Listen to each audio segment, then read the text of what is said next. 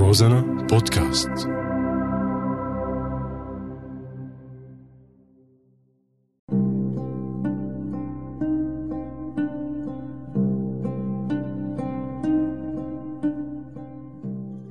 بعدك على بالي.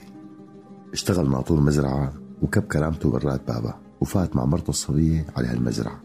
وبعد كم سنة صار صاحب المزرعة والمالكة وأبو رمانة لما الفن بيعرينا بضيعة ضايعة وبيورجينا إنه الخربة خربانة وبيضيع بالواق الواق فهون اسمح لي إقول لك أنت فن مزيف.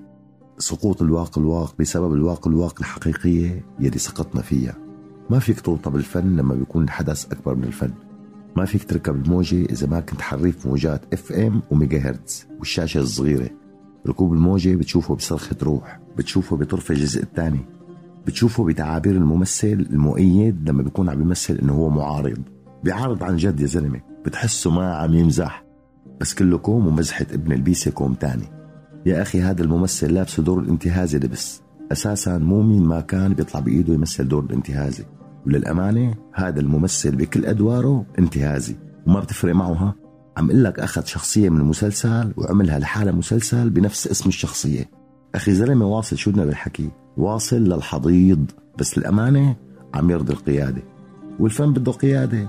وكيف تقود الفن؟ بينقاد إذا اللي عم يقود الفن مرهف الحس بيقودنا نحو الأفضل.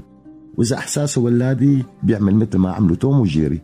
بيخربوا الدنيا وبيضلوا عايشين. وبعدك على بالي.